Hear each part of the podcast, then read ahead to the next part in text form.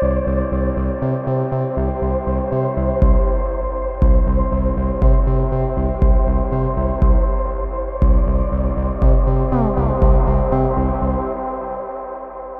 Сразу к главному. Во-первых, подпишитесь на аккаунты «Это базис» во всех социальных сетях, в частности, на наш телеграм-канал, в котором мы постим очень интересные вещи, дополняющие наши аудиозаписи. Во-вторых, э, пожалуйста, помогите нам, подписавшись на наш аккаунт в Boosty, или посмотрите в нашем телеграм-канале закрепленное сообщение о способах помочь нам финансово, чтобы мы продолжали записывать и снимать наши замечательные выпуске. И в-третьих, спасибо большое за помощь в записи этого и всех предыдущих и последующих выпусков только сами. Всем привет! Это девятый выпуск подкаста «Это базис». Сегодня у микрофонов я, Роман Клеватов. Э, я, Мария Никитина. И у нас сегодня в гостях магистр политологии, замечательный человек Денис Левин. Да, аплодисменты. Всем привет. Ребята, спасибо большое, что позвали меня. Слушаю каждый выпуск вашего подкаста и каждый раз получаю неописуемый кайф. Да, спасибо тебе, что пришел. А, прежде всего стоит сказать, что наш традиционный дисклеймер. Мы находимся в России, несмотря ни на что, или благодаря всему, а, существуем в условиях определенных ограничений, цензуры, но Поэтому мы не можем называть какие-то вещи своими именами. Но мы верим в вас, знаем, что вы все понимаете и без наших а, патетических рассуждений. Кажется, ребят, что 24 февраля Европа вернулась на 80 лет назад, когда сила, армия, артиллерия и прочие утилиты определяли и решали все. Российская пропаганда 20 лет наиболее яростно после 2007 года когда наш великий президент озвучил э, свою мюнхенскую речь, э, вела к тому, что столкновение цивилизации неизбежно. Ну, то есть самое исполняющееся пророчество исполнилось. И мы хотели бы вообще обсудить с тобой, Денис, как вообще мы к этому пришли, на чем это основывается, и есть ли альтернатива миропорядку, в котором мы сейчас живем? Ну, давайте обсудим. У меня, конечно, есть ответ на этот вопрос. Я бы мог его в пару слов уложить. Но поскольку задача нам записать целый выпуск, давайте разложим эти пару слов на, э, на весь выпуск. Вот. И я бы на самом деле начал э, с того, что изложил, наверное, попытался изложить те категории, которыми мыслят, собственно, те, кто, по крайней мере, как они считают, занимаются нашей внешней политикой и международными отношениями. Вот. Поскольку я не только магистр политологии, но и в прошлом бакалавр международных отношений. Что, как, и мы, собственно. Да. да, что, между прочим, высокой степени российской науки. Вот. Мы имеем по этому поводу некоторые глубокие инсайды. Вот, поэтому, ну, Роман, давай начнем с некоторой диспозиции того, что вообще в головах может происходить. И потом я прокомментирую. Итак, э, мне кажется, что как мы поняли вообще из наших годов обучения в замечательной высшей школе экономики на программе международные отношения, что основой внешней политики Российской Федерации с точки зрения а, наших великих ученых служит реализм. Как бы мы вообще могли определить реализм, Денис? Ну вот мне кажется, это какая-то дичь. Ну, э, давайте э, объясним это сухо, а потом разложим это на какую-то объективную критику. Вот давайте вот некоторые базовые его принципы, вот по очереди просто назовем.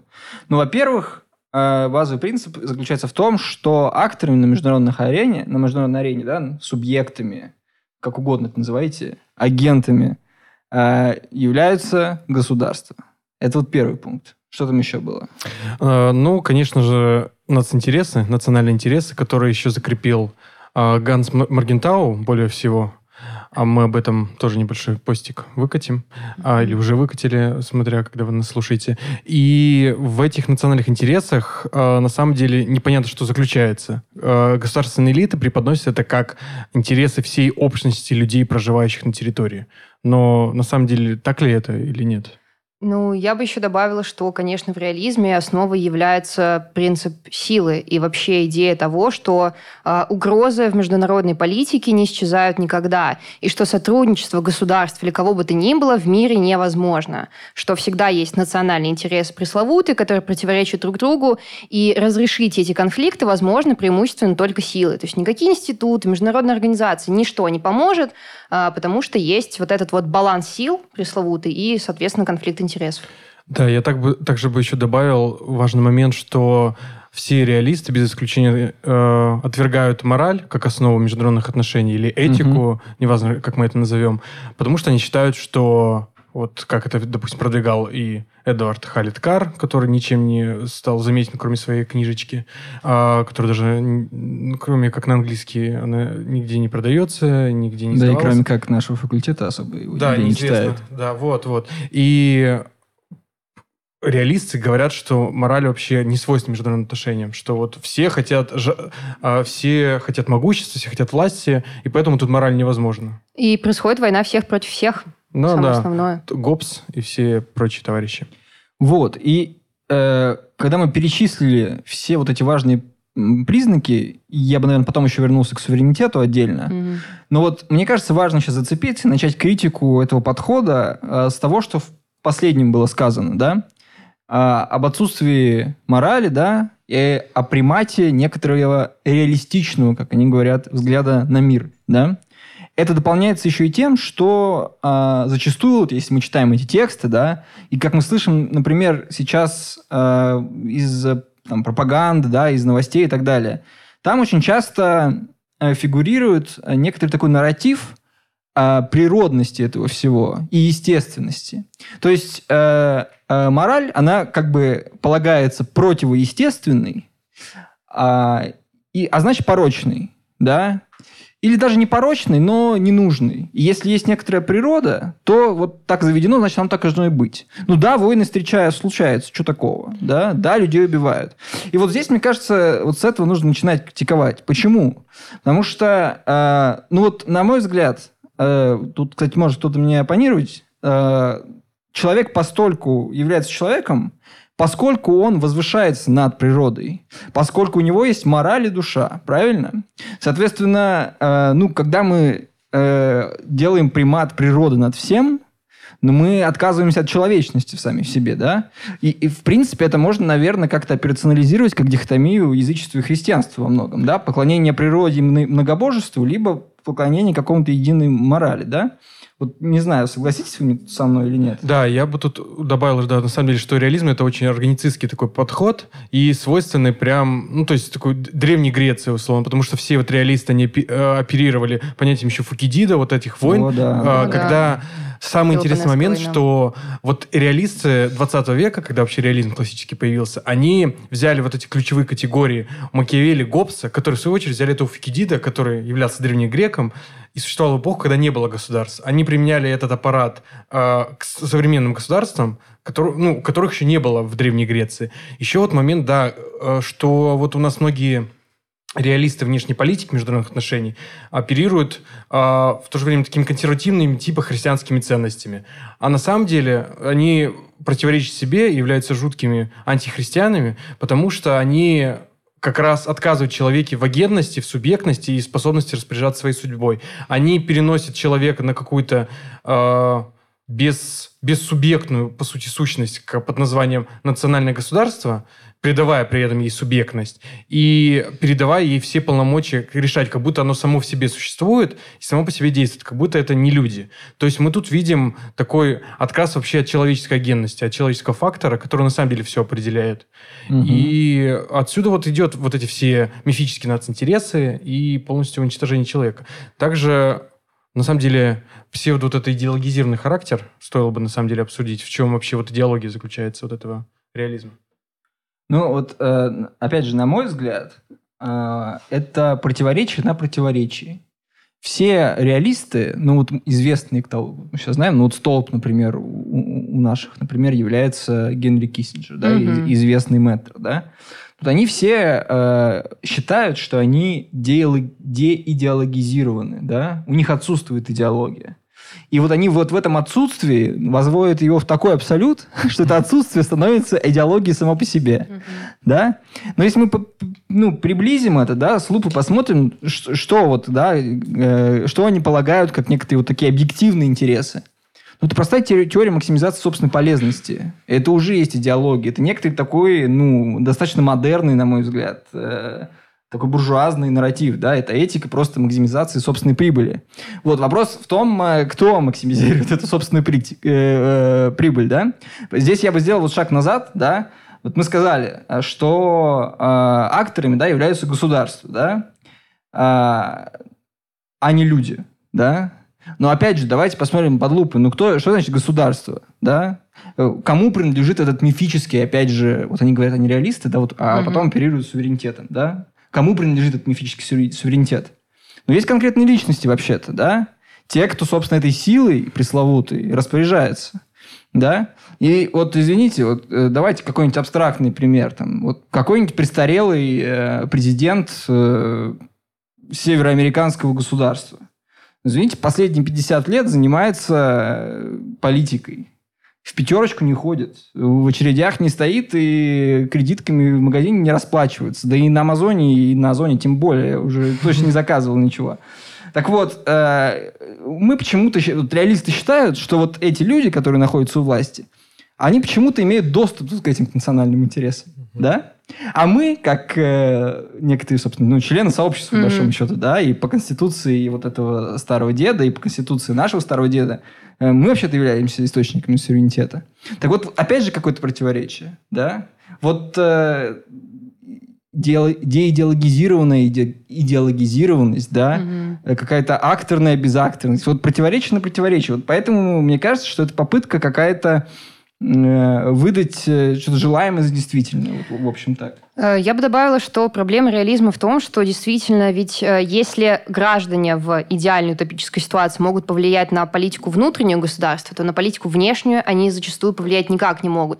То есть мы не голосуем за то, что происходит во внешней политике, мы не выбираем, кто и когда будет нажимать красную кнопку, или мы не можем заставить никогда ее не нажимать. И в этом очень большая проблема заключается. И, соответственно, реализм, как мне кажется, его еще проблема в том, что в этой э, якобы диалогизированности он э, ведь является собой, по сути, просто описание действительности. Он не пытается в этой действительности ничего не изменить.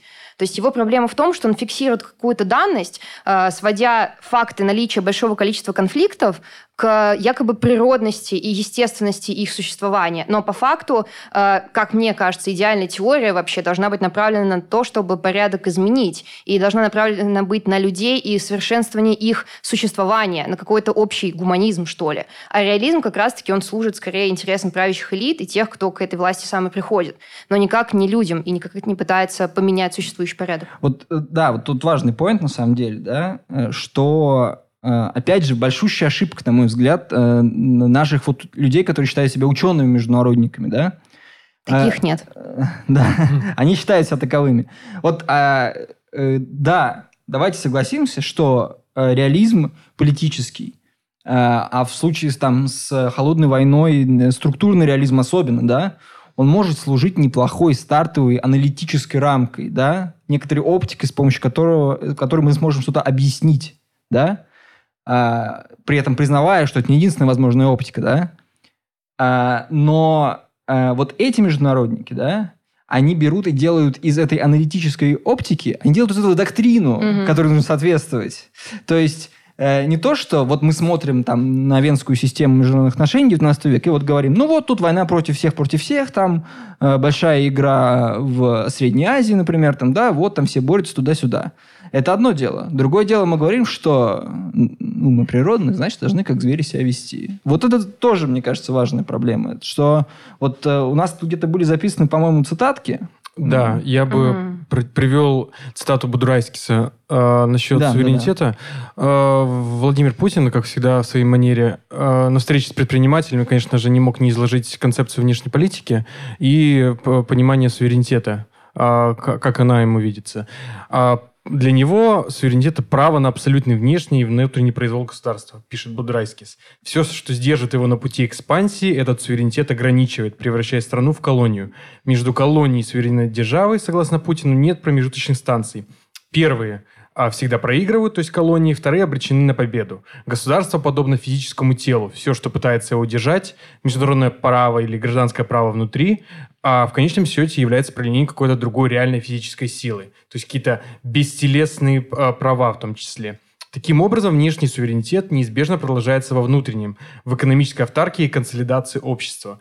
То есть тут до, доходит до того, что а, создав из международных отношений внешней политики автономную сферу, которая только государству подконтрольна, а, и элитам, прежде всего, государства, а, а все вот эти а, товарищи-реалисты склонны переносить это все на внутреннюю политику. Да, что, да. Потому что те, кто считает, что внешняя политика должна быть агрессивной, какой-то консолидированной, они понимают, что внутри не может быть несогласных с этим. Нужно собрать волю в кулак и всех пятую колонну вымести из этой страны. Либо, ну, физически уничтожить, там в тюрьмы загнать. Да, да. Ну, и, и вот тут, опять же, из этого, по-моему, важный вывод, опять же. Откуда, э, кому принадлежит еще раз этот, давайте вот подведем, этот суверенитет, да, и откуда исходят эти национальные интересы в текущей диспозиции, да, скажем, на, в нашей ситуации, да, ну, на Западе, может быть, немножко это получше, но в нашей ситуации. Вот мы видим какое-то абстрактное нечто, да, описываемое условно словом «естество», или природа. Некоторая пустота, где не существует декларируемой ни идеологии, ни этики, ни морали. Некоторая пустота, которая сидит где-то наверху и через э, рупоры наших правителей диктует нам, как себя вести, кого идти убивать. Ну, вот. И мы почему-то очень успешно под это подписываемся. Вот, э, ну да, ну всегда так было, значит, так и должно быть. Угу. Ну вот даже стоит тут упомянуть еще Роджер Брубейкер, которого мы неоднократно упоминали как исследователь национализма. Да, да, да. Он э, объяснял такую вещь, как методологический национализм, когда ученые, приходя в академии, в университеты, в исследовательские центры, э, неизменно вынуждены приходят к тому, что мыслят категориями государства. То есть это проявляется в очень комичных ситуациях, как у нас на факультете есть замечательный Тимофей Вячеславович Бардачев, он любит повторять, что любой международник, то есть якобы исследователь-международник, должен защищать нац- национальные интересы своего государства. Даже не своей страны, своего государства. И... Ну, на, на этом мои полномочия все. Я да, тут знаю. как бы... Ну да, и он считает, что если ты не защищаешь национальный интерес своего государства, то ты служишь национальным интересам другого государства, как бы автоматически. То есть он реально ну, такой, логично, ты не можешь да, быть а других вне. факторов не существует. Да, да, да, ты всегда служишь, вот, и ты всегда служишь кому-то, действительно. Да, то есть ты не можешь быть независимым агентом. Ни в коем случае. То есть от тебя агентность не исходит. Исходит агентность только от государства. И это на самом деле неудивительно, что вот этих людей это переносится и на уровень такой научной, условно, дискуссии. А также я бы сказал, что э, такой еще один вывод сделал из того, что мы перечислили. Никакого реализма э, в, во внешней политике некоторых государств может, даже в политике того государства, в котором мы сейчас проживаем, а, никакого реализма нет, так как он все равно направлен более-менее на поиск международного равновесия. То есть он может расшатать ситуацию, но расшатывание не может быть вечным и неограниченным. А когда вот мы называем вот эту теорию суверенитета, э, товарища Путина, это то, что Марген, э, э, Маргентау называл как раз ницшанской внешней политики. То есть это безусловная такая power, чистое движение, то есть когда, э, которое не остановится никогда само, что должно остановиться типа каким-то внешним актором, ну, по сути, государством. Ну и, конечно, вот без этого противодействия такое не остановится. И это абсолютно такой эсхатологическая вещь, потому что ее нужен кто-то остановить. То есть оно само по себе не становится. Это поток, который, ну, против которого дамбу нужно. Вот да, но так оно и здесь оно переходит в состояние самосбывающегося да. пророчества. Кто может остановить э, ужасную всепоглощающую силу? Ну, контрсила, естественно. Да. И эта ужасная всепоглощающая сила, уничтожающая все на своем пути внутри и вовне, создает себе подобных. И мы как бы видели это в 20 век, тому, тому пример, mm-hmm. по-моему, прекрасный пример. Да? Вот межвоенные годы, это то, то, то оно, на то и выходит. Вот. Ну, как бы остается догадываться, чем сейчас все закончится. Да, еще ловушка Фукидида, все дела. То есть нет, все эти люди, мы не спорим. Э, Гоббс, э, Макиавелли, Фукидид умные люди. Да, Гоббс левак вообще. Э, да, и он левак вообще. Но, в общем-то, просто они жили давно, и неправда это все было. Ну, давайте тогда завершим с реализмом и пойдем дальше. Итак, а, поговорили про реализм. Уничтожили. Уничтожили, уничтожили реализм. То есть тут сомнений нет, что он уничтожен. И взят за руку, как дешевка. А, в общем, следующее у нас... Мы, конечно, не могли остановиться на реализме, потому что есть другая замечательная вещь, как либерализм, которую мы не считаем Во. чем-то лучше, чем э, реализм. Это другая крайность, которую мы хотели бы разобрать и тоже уничтожить.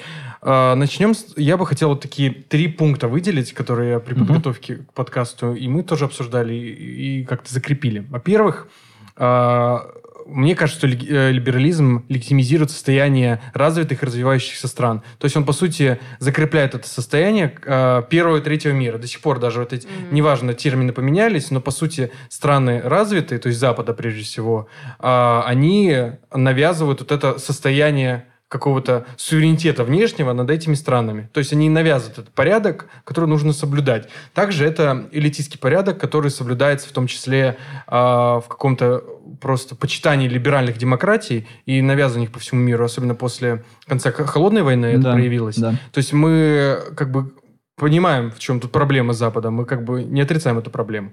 А, и, конечно же, либерализм грешит вообще универсализацией, про то, что я сказал, что он нормы, устоявшиеся в Европе, в США, а, переносит а, на неевропейские угу. а, какие-то образования, политии а, государства. И ну, естественно, так не работает. Это все показывает этот дисбаланс, который в мире происходит. Что вы думаете вообще по этому поводу? Ну, я бы тут продолжила и вообще подчеркнула для наших слушателей, в том числе для тех, кто не знаком с теорией международных отношений, что, в принципе, либерализм а, возникал как теория, которая а, продвигает идею возможности сотрудничества государств. То есть это антиреализм, да? То есть он говорит о том, что да, есть какой-то конфликт интересов, но его можно преодолеть, если государства будут сотрудничать. Как они могут сотрудничать? Через институты. Это условно, общее, а, в том числе через международные организации. Например, там Лига наций условная, затем ООН, закон – это как бы, по сути, продукт либеральной вот такой идеи в международных отношениях. И, по идее, в какой-то момент э, это работало, как казалось. И многие программы, которые есть там ООН и у других международных организаций, направлены как бы на э, развитие мира вообще, ну, во всем мире, по идее, да. И идея это заключается в том, что вот более развитые, опять же, государства будут помогать государствам развивающимся, да, странам третьего мира и как бы направлять им свою помощь. Но проблема-то главная в том, что никакой безвозмездной помощи не существует. И что очень часто вот эта оказываемая помощь, да, финансовая, я не знаю, медикаментозная, неважно, она э, на самом деле прикрывает, является прикрытием и как бы оправданием э, действий такого э, как бы агрессивного характера. То есть э, развитые страны, да, страны Европы, да и Северной Америки, они пытаются извлечь ресурсы из стран развивающихся. Они пытаются освоить те же ресурсы Африки, и человеческие, и территориальные, там, и природные ресурсы. И это все они прикрывают идеями о том, что, ну, мы вам сейчас там школы и больницы поможем построить, и все будет хорошо. И все государства типа сотрудничают в этом, но проблема в том, что начинается вот этот виток неоколониализма, по сути, что государства, которые вроде бы сотрудничают с друг другом, они на самом деле сотрудничают ради нового раздела территорий и по сути, колоний. Ну да, это вот некоторая такая штука, достаточно, ну, ее можно потрогать, да? Мы, здесь, мы здесь видим, ну, э, такую лич, личину прогнившую западного либерализма. Мы ее наблюдаем здесь. Но вот мне кажется, проблема еще существует некоторая вот в тех дисбалансах, которые коренятся изначально вот в самой этой либеральной парадигме, да? Э, на мой взгляд, э, либерализм это искусственно созданный некоторый такой дискурс-порядок, да, а, который, а, собственно, и создает ту систему, о которой говорит. Собственно, он в этом похож на реализм, угу. да, он создает самосбивающееся пророчество, да, э, и я убежден, что развивающиеся страны, то, как они представлены вот этими модерными либералами, да, ну, типа там Вудро Вильсоном каким-нибудь mm и так далее, они постольку развивающиеся, постольку их так представили, вот эти люди, да. Ну, то есть, э, ну, простой пример, да. Э, мы на Западе тут решили, что национальное государство и право нации...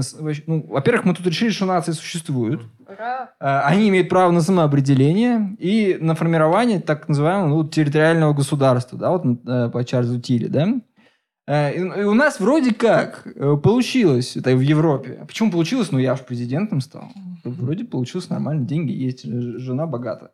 Вот. Поэтому мы думаем, что у вас в Африке, например, или у вас на Ближнем Востоке, это тоже, скорее всего, сработает. Вот. Ну и мы с вами будем торговать. Да? А потом получается, что вот мы вам навязали вот эту концепцию, да, надиктовали, вот именно слово нарратив здесь должно присутствовать, надиктовали вам то, что вам нужно быть такими. Да, а потом мы удивляемся, что вы, извините меня, такими и становитесь. Ну, то есть, условно говоря, вот, я, я, я, вот э, вторая половина 20 века прошла под эгидой э, ужаса от того, ну какие же африканцы дикари и там делят территории в Африке. Извините меня, но вы сделали там, наплодили на государство наций. Чем они начали заниматься? Начали делить территории, то же самое, чем вы занимались сто лет назад, к вашему счету. Да, то есть, мне кажется, здесь такая метафора можно принести. Вот это, есть, условно, такая палата номер 6 какая-то, психушка натуральная, да? Туда приводят нормального человека. А потом э, сокамерники такие смотрят на него э, через две недели и говорят, что-то он, по-моему, с ума сходит. Конечно, сходит, его к вам подсадили насильно. Да, и те, кто продумал сейчас про Фуко, вот вы правильно подумали. Вот, э, поэтому мне кажется, что вот э, проблема вот в этом некотором существовании этой гегемонии. Да, и в том, что эта гегемония прикрывается борьбой против гегемонии, получается, да? Да? да? Вот. Ну, вот. Я тут, опять же, отсылаю всех вот к книжке «Провинциали... «Провинциализируй Европу», Рома, правильно называется. Да, вот. не колонизируй не Европу, я, я исправился. Да, да, Европу. Там все это хорошо описано.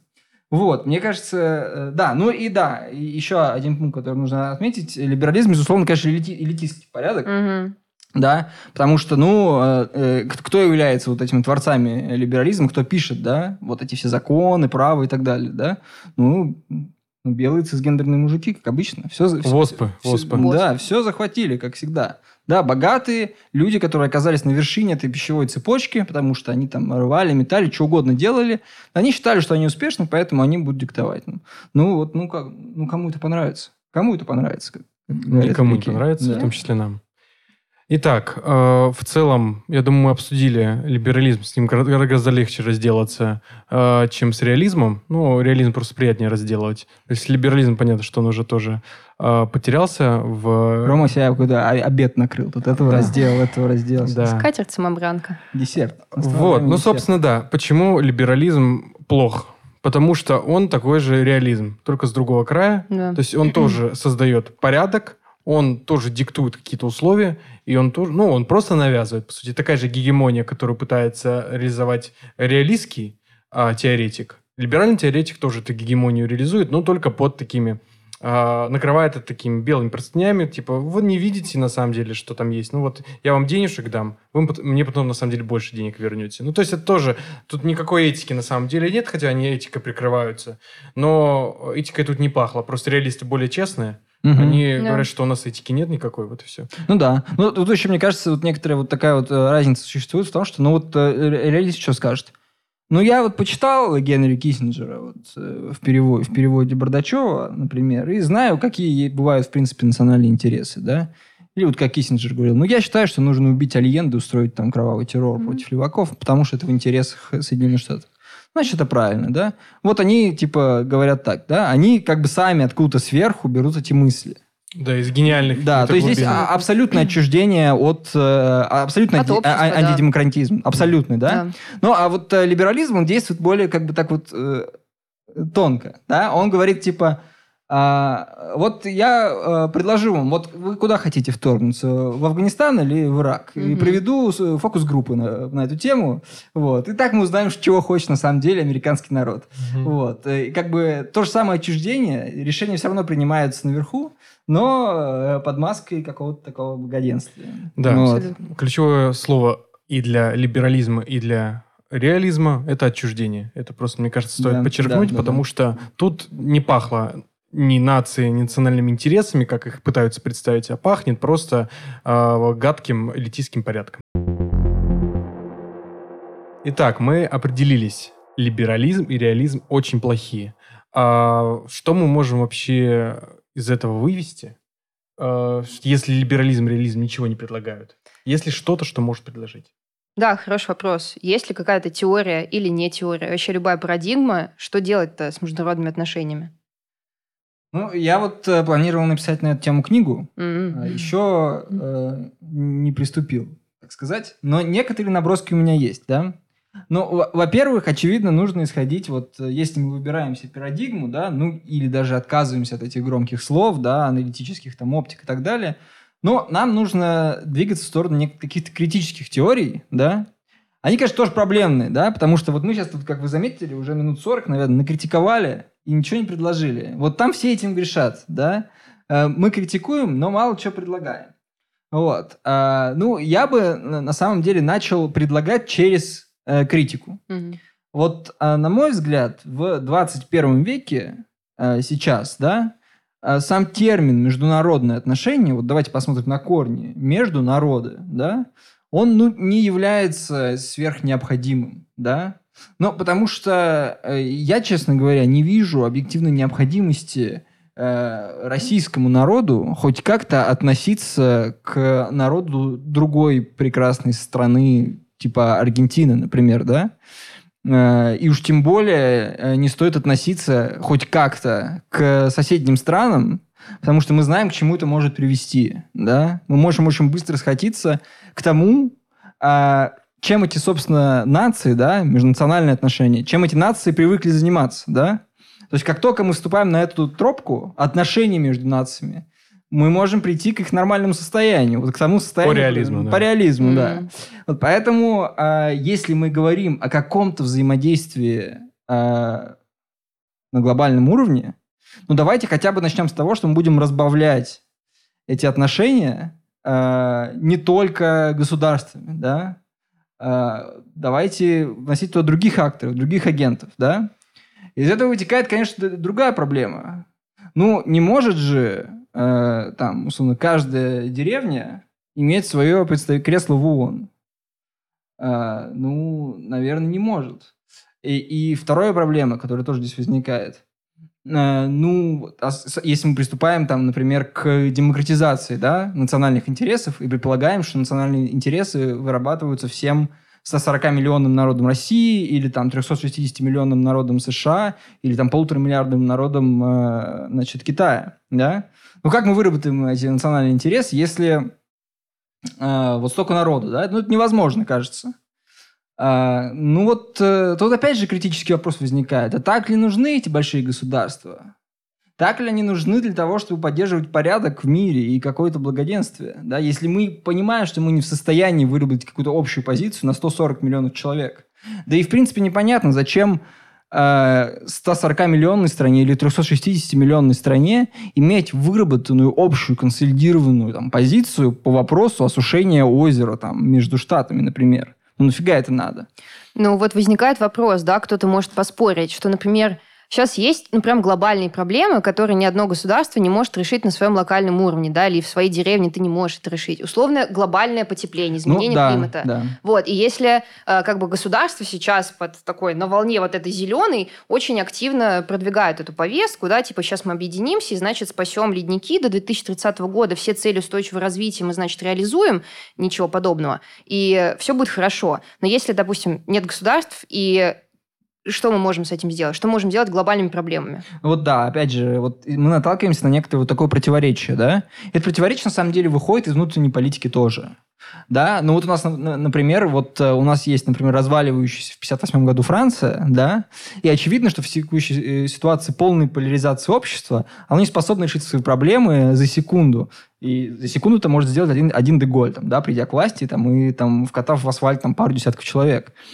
Э, да, выглядит как проще. вот. Также с международными отношениями. Но выглядит, когда мы опосредуем интересы э, вот такого большого количества людей, их мнения, интересами какой-то прослойки, да, для того, чтобы решить эту проблему.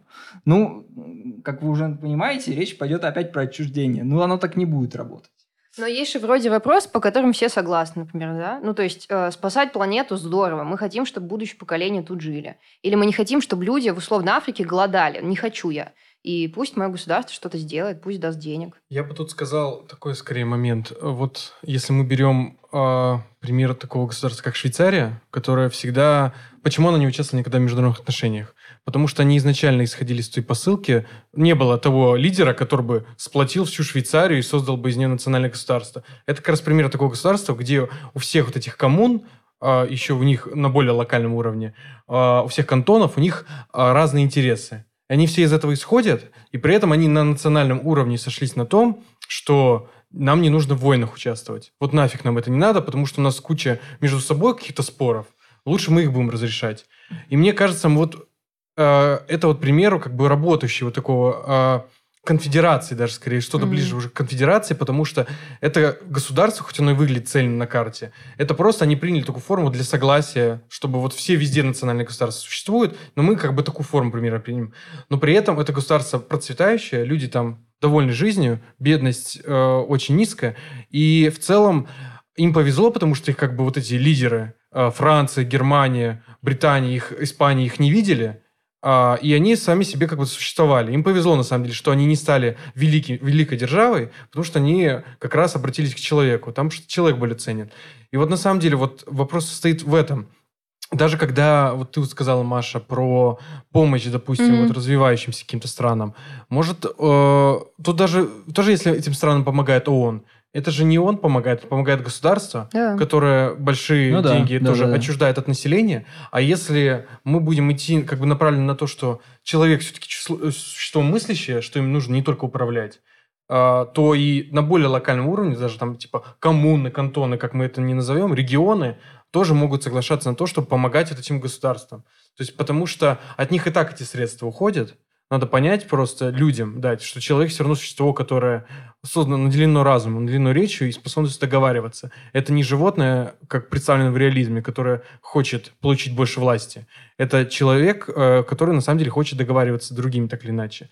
Благодаря этому и стал. Ну, тоже Руссо про это много писал. Когда а, человек начал обрастать каким-то а, материализмом, собственностью, он тогда и начал заботиться вот о власти. Ну, то есть мы как бы...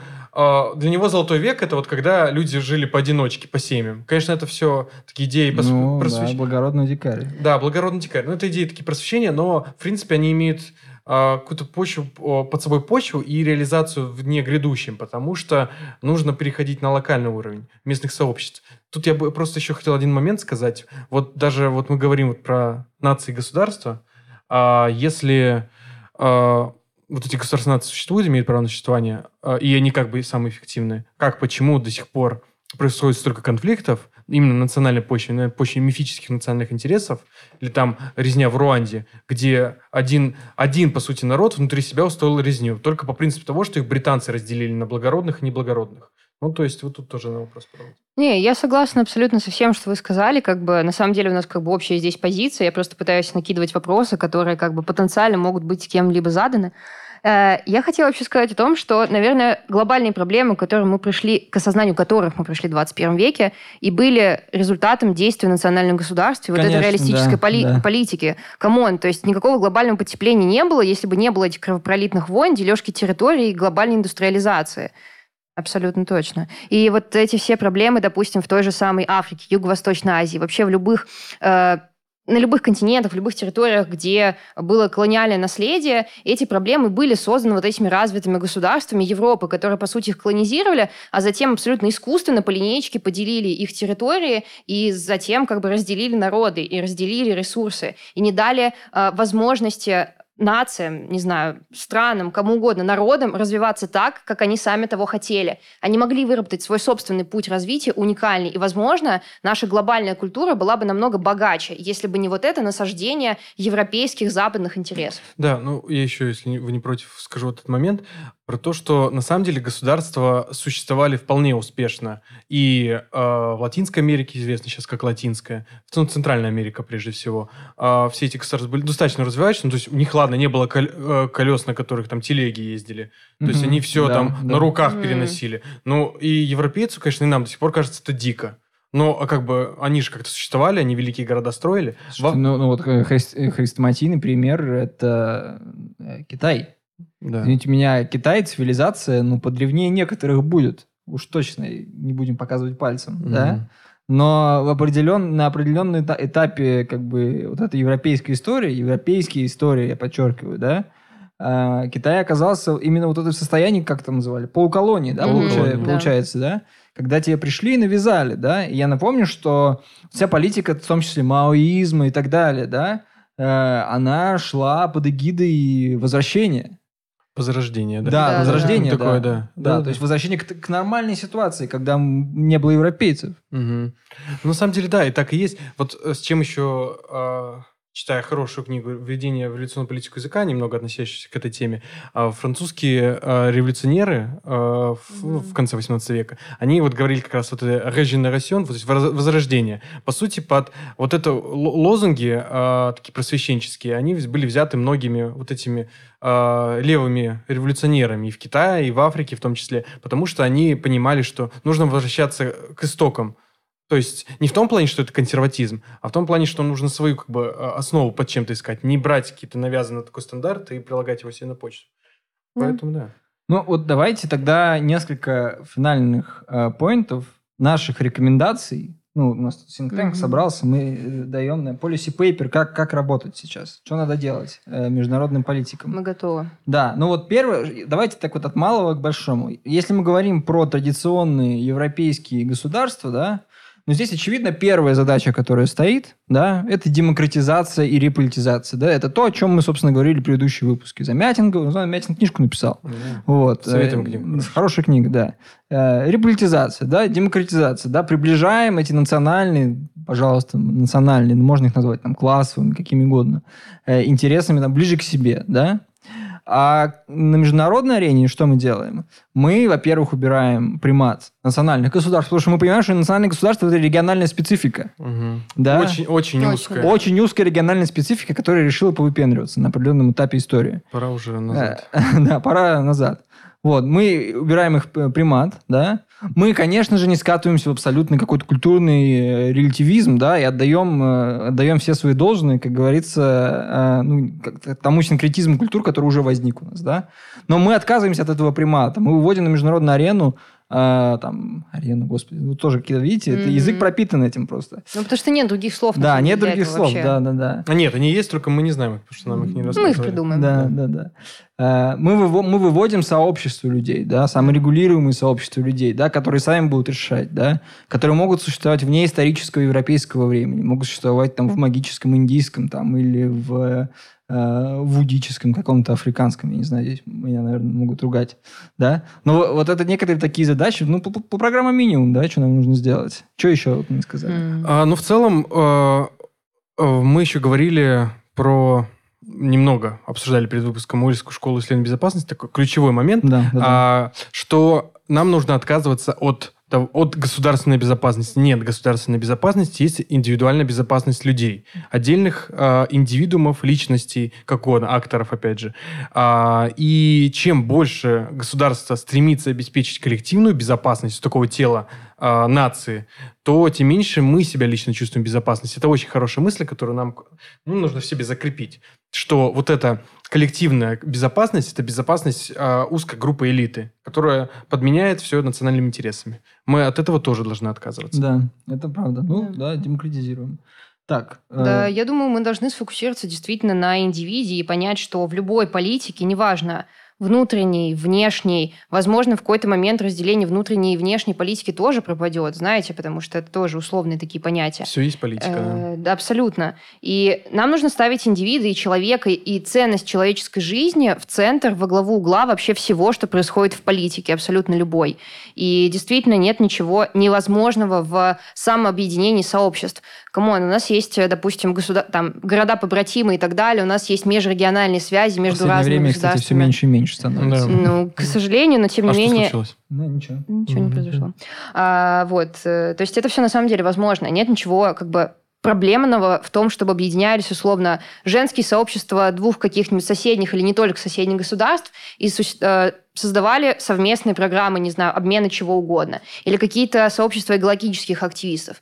Более того, я думаю, что нам всем стоит попытаться заинтересоваться в этой самой политике и понять, какие проблемы в ней существуют. Потому что если э, мы, очень многие считаем, что борьба с условным э, изменением климата – это хорошо, но мы ничего не делаем с ней на местном уровне. То есть когда у нас вырубают леса в соседнем дворе, это для нас нормально. А когда в мире тают ледники, это вроде ненормально, и с, ним что-то, с этим что-то нужно делать. Хотя на самом деле нужно начинать с местного уровня. И даже если начать с мира вокруг себя, в ближайшем как бы контакте с тобой, это может какой-то эффект возыметь на глобальную ситуацию. Да, я думаю, мы здесь э, достаточно исчерпывающе изложили свои рекомендации. Мы рассчитываем, что ну, вы записали. Вы используете. Вы их используете, Но да. авторские права за нами, ничего не публикуйте, никаких РСНД, Да, авторские, а- пожалуйста. авторские права – это пережиток буржуазного строя. Хорошо. Но мы не делимся просто так. Да, да. Значит, День- деньги э, давайте на- на- сейчас напоследок нам пришел один вопросик.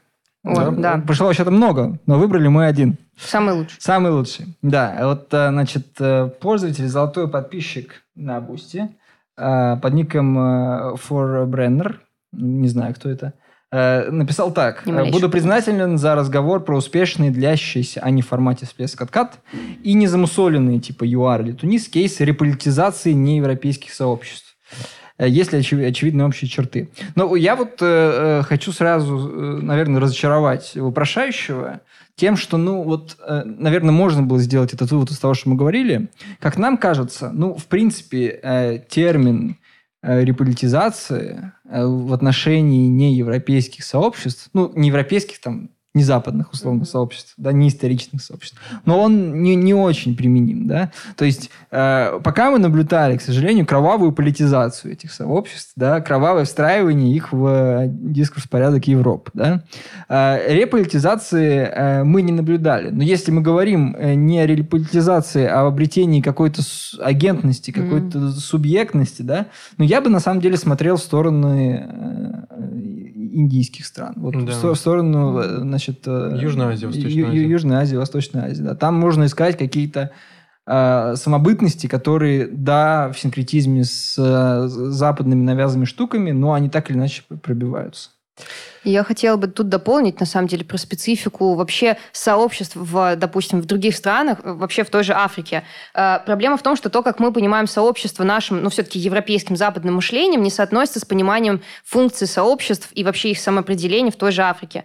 Допустим, в вот регионе Сахеля, про который я писала там свое исследование, э, главное местное сообщество, возможно, это племена. И там условные лидеры общественного мнения, это, по сути, вожди этих самых племен. И на самом деле, когда они пытаются реализовывать ну, политику на каком-то более широком уровне, типа находящемся типа выше своего племени, возникает проблема, что соплеменники начинают негативно относиться к этому самому вождю, считая, что он предает их интересы, считая, что он идет в какой-то связке с Ну, элитами понятно, да, государственными. конечно. То есть э, у людей есть восприятие того, что связка с государством, с элитами – это негативное влияние, и что это не то, к чему нужно стремиться. И то есть ну, в этом, мне кажется, видно как бы самосознание немножко другого характера. То есть если мы здесь очень часто пытаемся вовлекаться, допустим, в местную политику, желая продвинуться там дальше, да, скажем, до какого-то регионального или федерального уровня, то, наоборот, в местных сообществах в той же Африке есть другая какая-то своя специфика. И, ну, мы, к сожалению, здесь не супер большие специалисты. Возможно, мы когда-то запишем специфический выпуск с каким-нибудь регионоведом. Да, было бы И- хорошо, да. на самом деле. И об этом Советуйте, поговорим. кстати, кого-нибудь э, Да. в комментариях. Мы будем очень рады. А, Смотрите, я вот у, нас- у- у- у вас в подкасте было принято заканчивать подкасты какими-то лирическими нотками. Я нашел одно редкое произведение, возможно, не все о нем слышали. Называется а, трек э, некого Джона Леннона «Imagine» называется. Не слышал о таком. Не слышал. Ну, Без понятия. страшного. А как переводится? Э, Ну так вот, он говорит, что э, представьте, что не существует стран. Э, это не так сложно сделать. Э, не, не за что убивать и не за что умирать. И, и религии тоже нет. Ну, так вот, э, не совсем, не с каждой строчкой здесь э, соглашусь, эм, значит, народного артиста России, но э, ключевым, ключевым словом здесь является, на мой взгляд, слово, собственно, imagine, представьте, да? Мне кажется, поскольку, поскольку мы можем воображать себе что-то положительное, да, то, как мы, ну, по-хорошему можем устроить этот мир, а не как по-природному, извините, да, э, постольку мы должны стремиться. Вот э, в этом я вижу базис. За мир без отчуждения. Потому Просто- что это базис. Всем спасибо. Все, это база. И это главное. Это основа